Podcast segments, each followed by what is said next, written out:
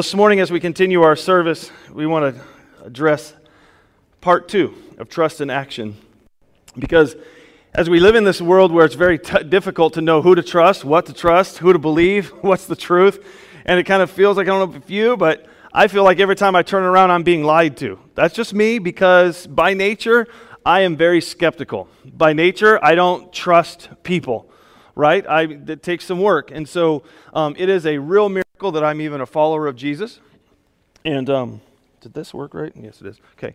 Um, it's a miracle I'm following Jesus, and it's a miracle that I continued to follow Jesus once life got a little rocky, once life got a little scary. And I've had to do a lot of research on my own, a lot of work on my own to really become strong in my faith. Is it not on? Yeah? Some, can you guys hear me okay? Okay. All right. No? Okay. Time out. No, we're all good. It doesn't matter. I can start over. Check one, two. Check, check. Huh?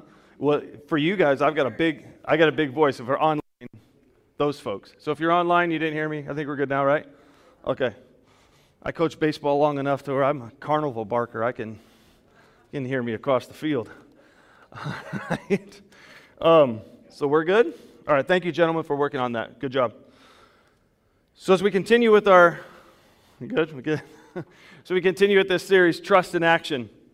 We know that we need to be something for one another as a church family, and we need to be something for one another as family members in our own homes, and that is trustworthy because it is very hard to know who to trust.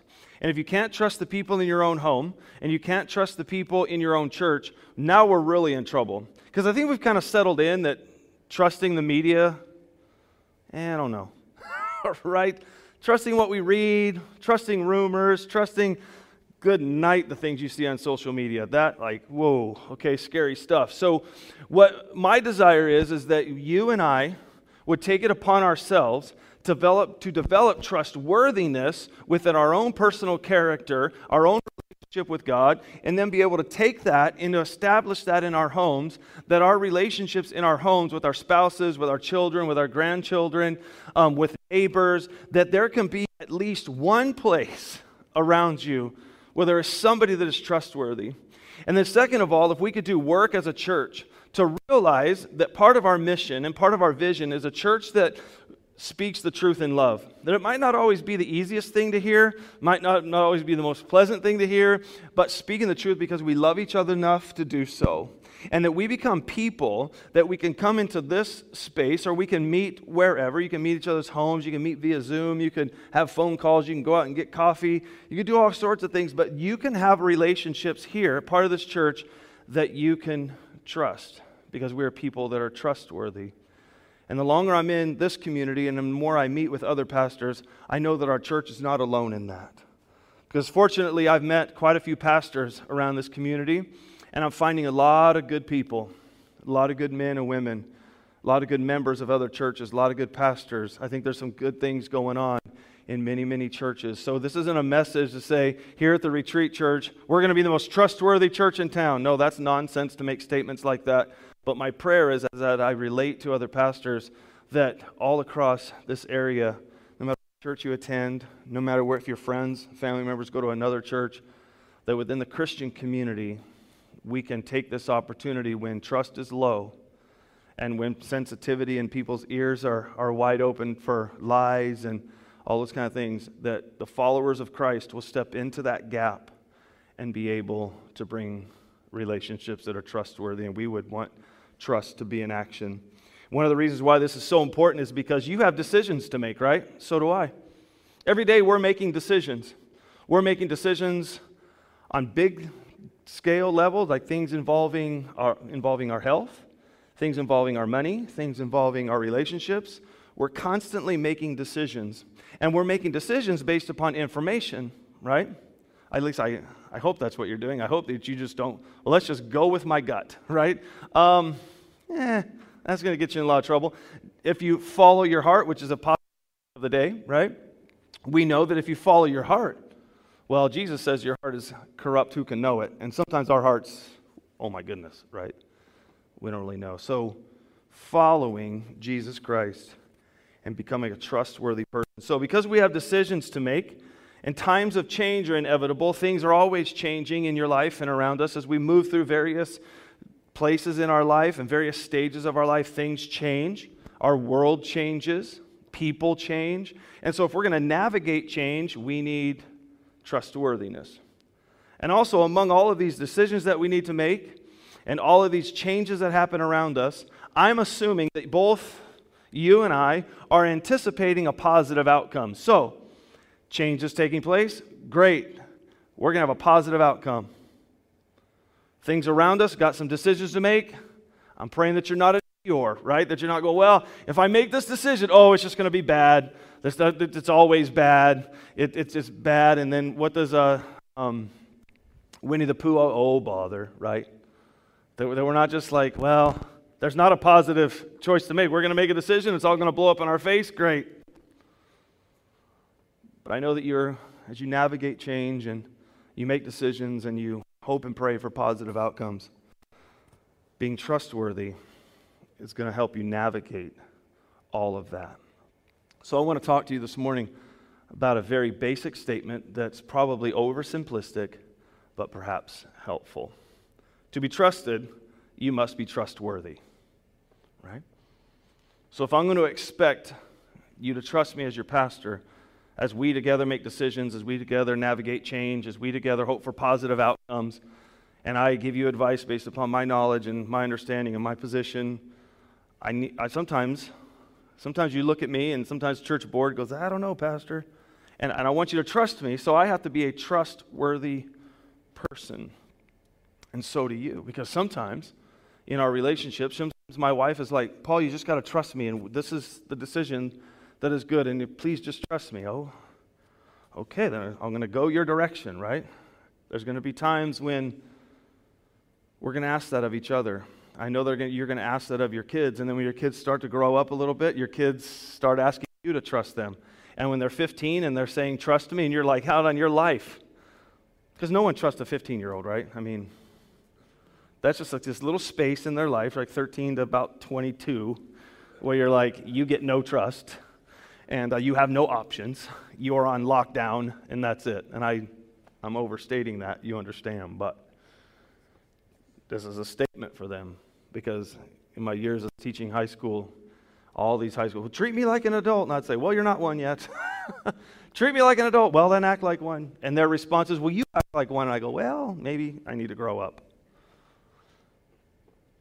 But trust is something that we need to earn. And trust something that comes from you being trustworthy in your, in your own character. So, how do we grow in that? I'm going to assume that you're like me and that you have some areas of your life that can use some improvement, that you can use some growth. So let's talk about a few of those, and then we'll end with a challenge like we usually do. The first thing that comes to mind as we turn our attention to Matthew chapter 5, verse 33 through 37 is this to be a person whose word is enough. Are you that person where when you say something, no one needs to, like, have some sort of guarantee? Or like when you were a little kid, I'll promise to be your best friend, right? That was always like the, the statement, I you know, promise to be your best friend.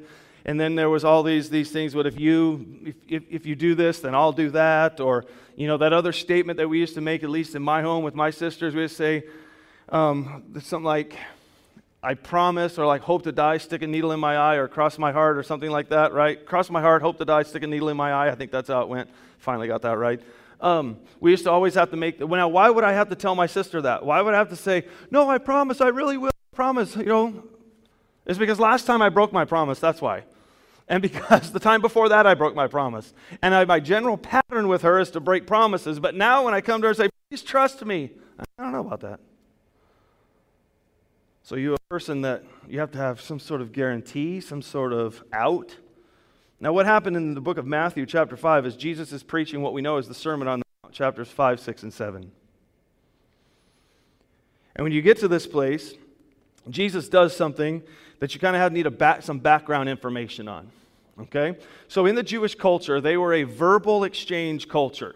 All right? And they also learned by verbal exchanges. So, it was an orally um, built on these oral traditions. They knew the past because it was shared to them. Rabbis would have their yoke of teaching or their set of teachings where the rabbis would come and orally dispense that and dump that into the heads of their disciples. And after a period of years, disciples would take, we keep cutting in and out, so I think, yeah, let's try something.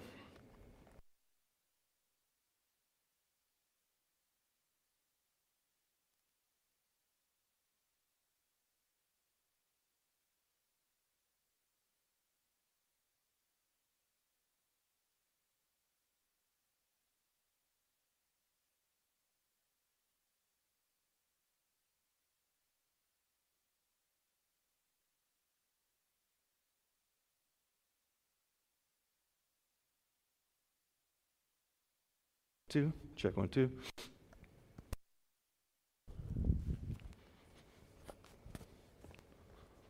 Let's see if that helps.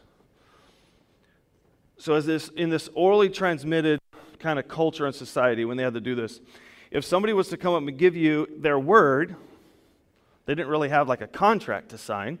So, really, the basis of their agreement with you was going to be their word. But let's say somebody was making a promise to you or giving you some sort of guarantee, going to make some sort of deal with you, and you didn't really trust them. What you would ask them to do is to swear an oath. And they would have to swear an oath by something, right? And so what their idea was is as they swore an oath by something, the closer that something was to God, the more weight it had, right? And the more pressure it had, and the less likelihood of that person giving the oath would break it. So, what they would do is they would say, Well, I swear an oath by my own head. And that's really far away from God. So, that's kind of a lighthearted kind of, I might break this, I might not kind of deal. And then they would do something maybe on their life or on their land, or then as we move forward, we'd go on Jerusalem, then the temple, or by the God of heaven, I swear to you. So you see the They would swear these oaths by the hairs on their own head, or lack thereof in my case, and they would move all the way across to the very throne of God. And that's kind of what they would do for one another. Well, Jesus then comes in verse 33 and he says, Again, you have heard, it was said of those of old, You shall not swear falsely, but shall perform to the Lord what you have sworn. But you say, excuse me, but I say, do not take an oath at all, either by heaven, for it is the throne of God, or by earth, for it is his footstool, or by Jerusalem, for it is the city of the great king. And do not take an oath on your own head, for you cannot make one hair white or black. Notice what Jesus does here. He takes this progression of their hair all the way to the throne of God and makes it all God's. As you read that again later on this morning, as you're reflecting on that perhaps this afternoon and revisiting the text, you'll notice that Jesus takes that whole progression and he takes the whole thing and he sets it right next to God. And he said, All of it is heavy. There isn't one part of what you would swear by that is kind of lighthearted. That it is all right up to and near God. So your very words, when you promise something, when you say you're going to do something, when you give your word, it is as though you are swearing an oath right up next to God. So he races that whole notion of this is a lighthearted one and this is a heavy one. And then Jesus makes that statement that we're all familiar with. Let what you say be simply yes or no. Hmm. Anything more than this comes from evil. Notice Jesus does not say anything more than this is evil. He says anything more than this comes from evil. So, what suppose you, the evil that he speaks, is this? Your inability and my inability to tell the truth.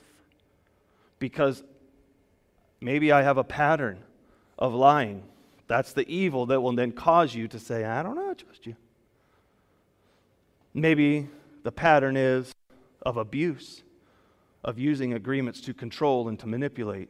Well, that comes from evil. So notice the evil motivators that possess the human heart that would cause the human to make promises that one they cannot keep, they don't plan on keeping, but their words are simply for selfish gain and manipulation, and so all of that. is the evil that which Jesus speaks. And he says, Do not make any of those types of oaths, because all is God, and none is under your control, and all is sacred. And so you don't have any right to make an oath by it.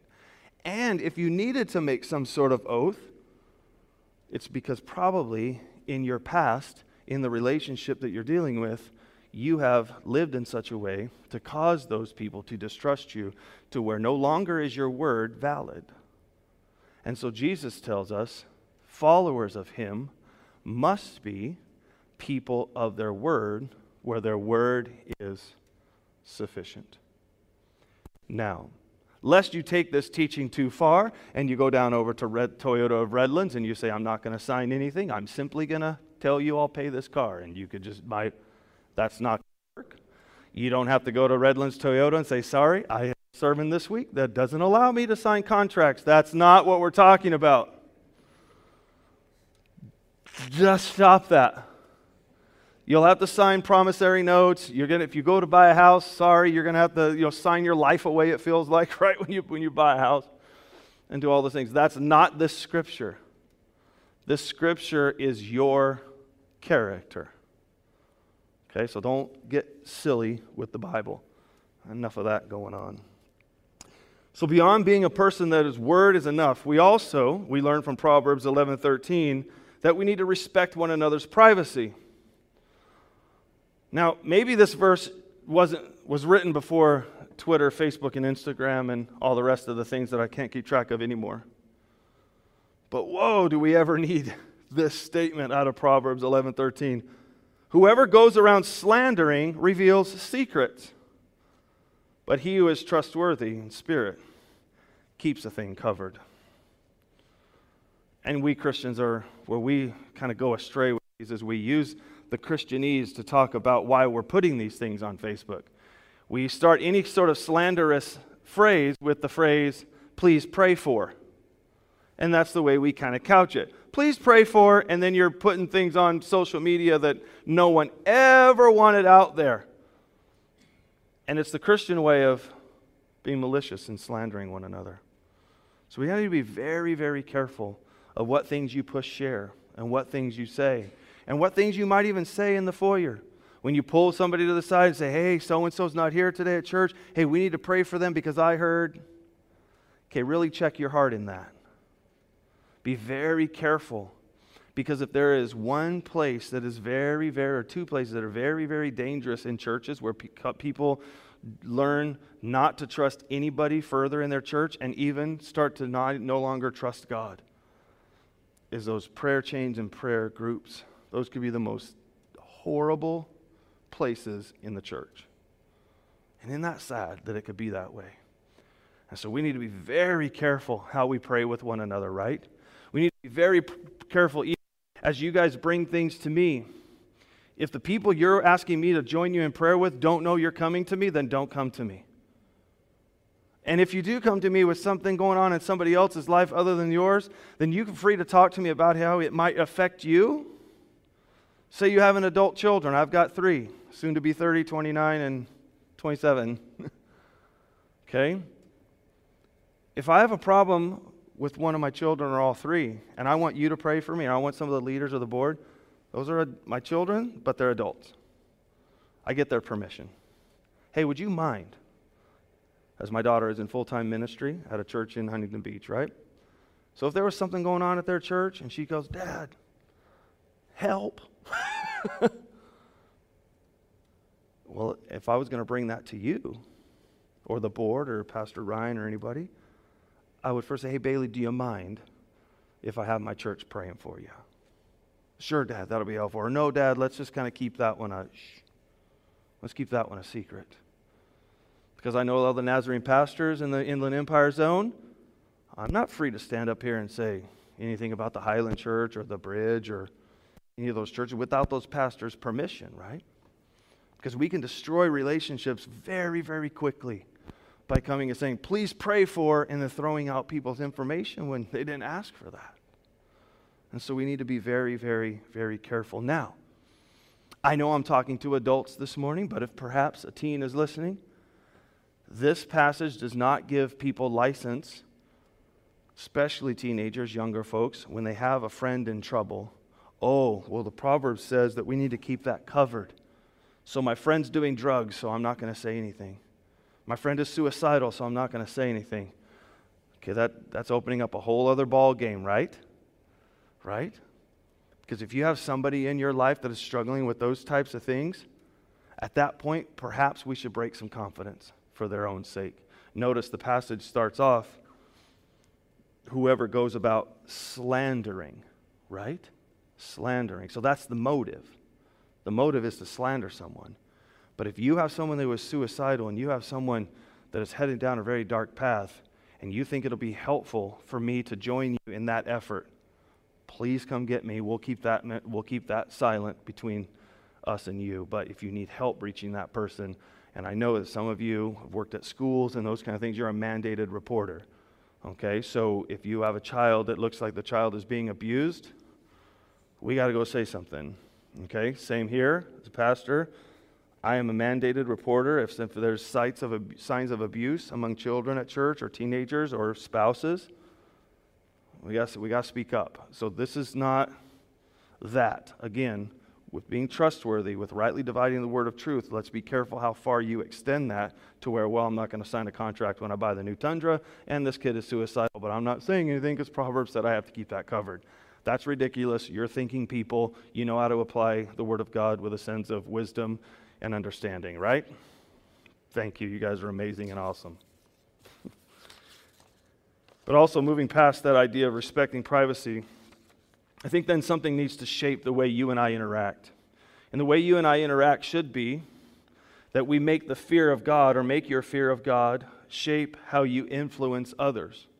So before I even say anything to you, before I even respond to you in any form of communication, I need to make sure that it's not my own personality, my own desires, maybe my own natural skepticism I can't really lead the church or give you pastoral guidance or friendly advice from anything but I fear God.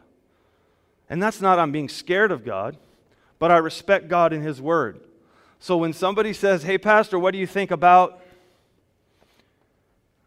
Well, I'm kind of in this relationship with God that everything based on Him I have to share with you funny way to kind of relate that to you is when I was preaching at a church in Palm Springs a few years ago. I was going a wee bit fast down the 10 freeway, and uh, just a little. And so I got pulled over by the CHP officer and pulled me over, and I said, Hey, funny thing. And he goes, What's that? And I said, I deserve the ticket. I was speeding, and you can write that thing up however you want. But I just thought it would, you'd want to know that it's kind of funny that you were going to write a, that I'm speeding today because I'm trying to get to a church to preach and teach the Bible. And he goes like this. And he goes, Now you expect me to give you a ticket? And I said, Well, I deserve it. Go ahead. And I, the rumor is CHP officers don't let you off for anything, right? See, they, they will write cops, cops. They don't care. They just, they don't care. They are writing tickets, okay? But this cop, he goes, This officer, he said, Well, it would be bad mojo on me if I wrote you this ticket. So go ahead. And I said, But I deserve, I, I felt like, oh, here I am using the pastor card to get out of it. How weak. So I kind of felt like, oh, shoot, maybe I shouldn't have done that. But then he goes, go on about your way. He goes, because I'm scared of God. and he goes back and gets in his vehicle, and I pulled the pastor card to get out of a speeding ticket. Probably not fair um, to do such things. But that's just one way where you and I have to understand that as we're raising children and we're trying to create this way of having a home that's trustworthy, where no matter how old they get, they can always come home and ask mom and dad. They can always have a space where they can feel like they can trust mom and dad and they can be trusted as well, which is kind of hard, right? And you understand the dance that that creates. But in Exodus chapter 18, verse 21, something was going on that Moses really had a hard time with in that as he was leading the nation of Israel out of captivity in Egypt, that there had been so many arguments, so many disputes, and they would come to Moses because he was the man of wisdom and, and he was the, their leader, and they would come to him, and his burden was so heavy with all of these decisions that he had to make that finally his father in law, Jethro, stepped in and said, Man, you son, you are driving yourself insane over here. He's like, you, you can't do all this by yourself. Let's go get some people to help carry the burden that can help in, in leading these disputes and, and helping people find resolution. And so these were the type of people that Moses was, was, was suggested to get. He said this in verse 21 Moreover, this is Jethro to, to Moses, moreover, look for able men from all the people, men who fear God, who are trustworthy, and hate a bribe. And place such men over the people as chiefs of thousands, hundreds, fifties, and tens. And I thought to myself, we need these leaders. And one of, the pro- one of the reasons why you and I have a really difficult problem following leaders today of any kind, maybe at your workplace or some of our city or government officials, some of our national world leaders, is because many of them don't fear God. They fear a lot of other things. They feel they fear the, the ballot box. They fear their bank account. They fear their legacy. They fear a lot of things. But fearing God, and then my goodness, trustworthiness right? Well, what's your past? What have you done? What's the record of your life? Because the best indication of what you're going to do in the future is what you've done in the past. And so, how do I know? And then hate a bribe. Wow. So that cancels out all political action committees, right? And I just think, and I sat with this verse this week, and I said, God, if we would just somehow go to the ballot box with this in mind, and said, Lord, I want to vote for someone who fears you, and that we can trust, and that hates bribes. Maybe that's a prayer as we approach the midterm elections later this year, right? Maybe that's what you and I need to pray for right here as a church and say, Lord, I'll vote for whoever, I don't, what color, stripe, label, whatever, that I, I need someone that'll live according to these. And if we can't find it, out there. We need to create it in here. Like you need to be these type of people in your homes. And we need to be this, these type of people in our churches. And so with that, I want to make a challenge to you. And the challenge is this that if you have violated any of these issues of trustworthiness, any of these commandments from Scripture, any of, of them or other ones that I did not mention, that your first two steps in restoring the trust of others is repentance and seeking forgiveness. That's what you're going to have to do. If you look at your past and you're saying, wait a minute, ah, I've been a pretty untrustworthy person. What do I do? How do I fix this? How do you restore trust within your marriage? How do you restore trust with people that you work for, or maybe your children? Because those of us that have raised kids, we've had those conversations when they reach adulthood, right? Where we re- look back over, the, over their childhood and we go, sorry for that one and that one and that one, because is there a perfect parent? No, not at all.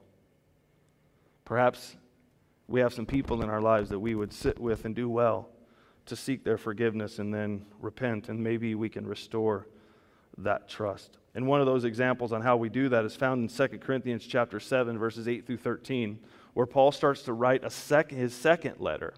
Notice in verse 8 he says this, "For even if I have made you grieve with my letter."